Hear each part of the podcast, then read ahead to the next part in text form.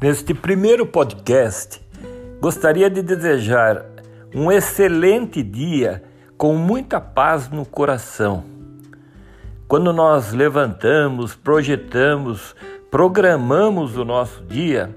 certamente a gente coloca as nossas obrigações profissionais, familiares, pessoais, e sempre que fazemos isso, esquecemos, e muitas vezes esquecemos, de pedir aquela inspiração divina para tudo aquilo que vamos fazer. E quando nós colocamos no nosso coração essa inspiração divina para os nossos atos, certamente nós seremos iluminados para que tudo aquilo que a gente programa, que a gente planeja, dê certo. E não um certo simplesmente, mas um certo que traga para nós e para todas as pessoas com quem nós vamos conviver durante o dia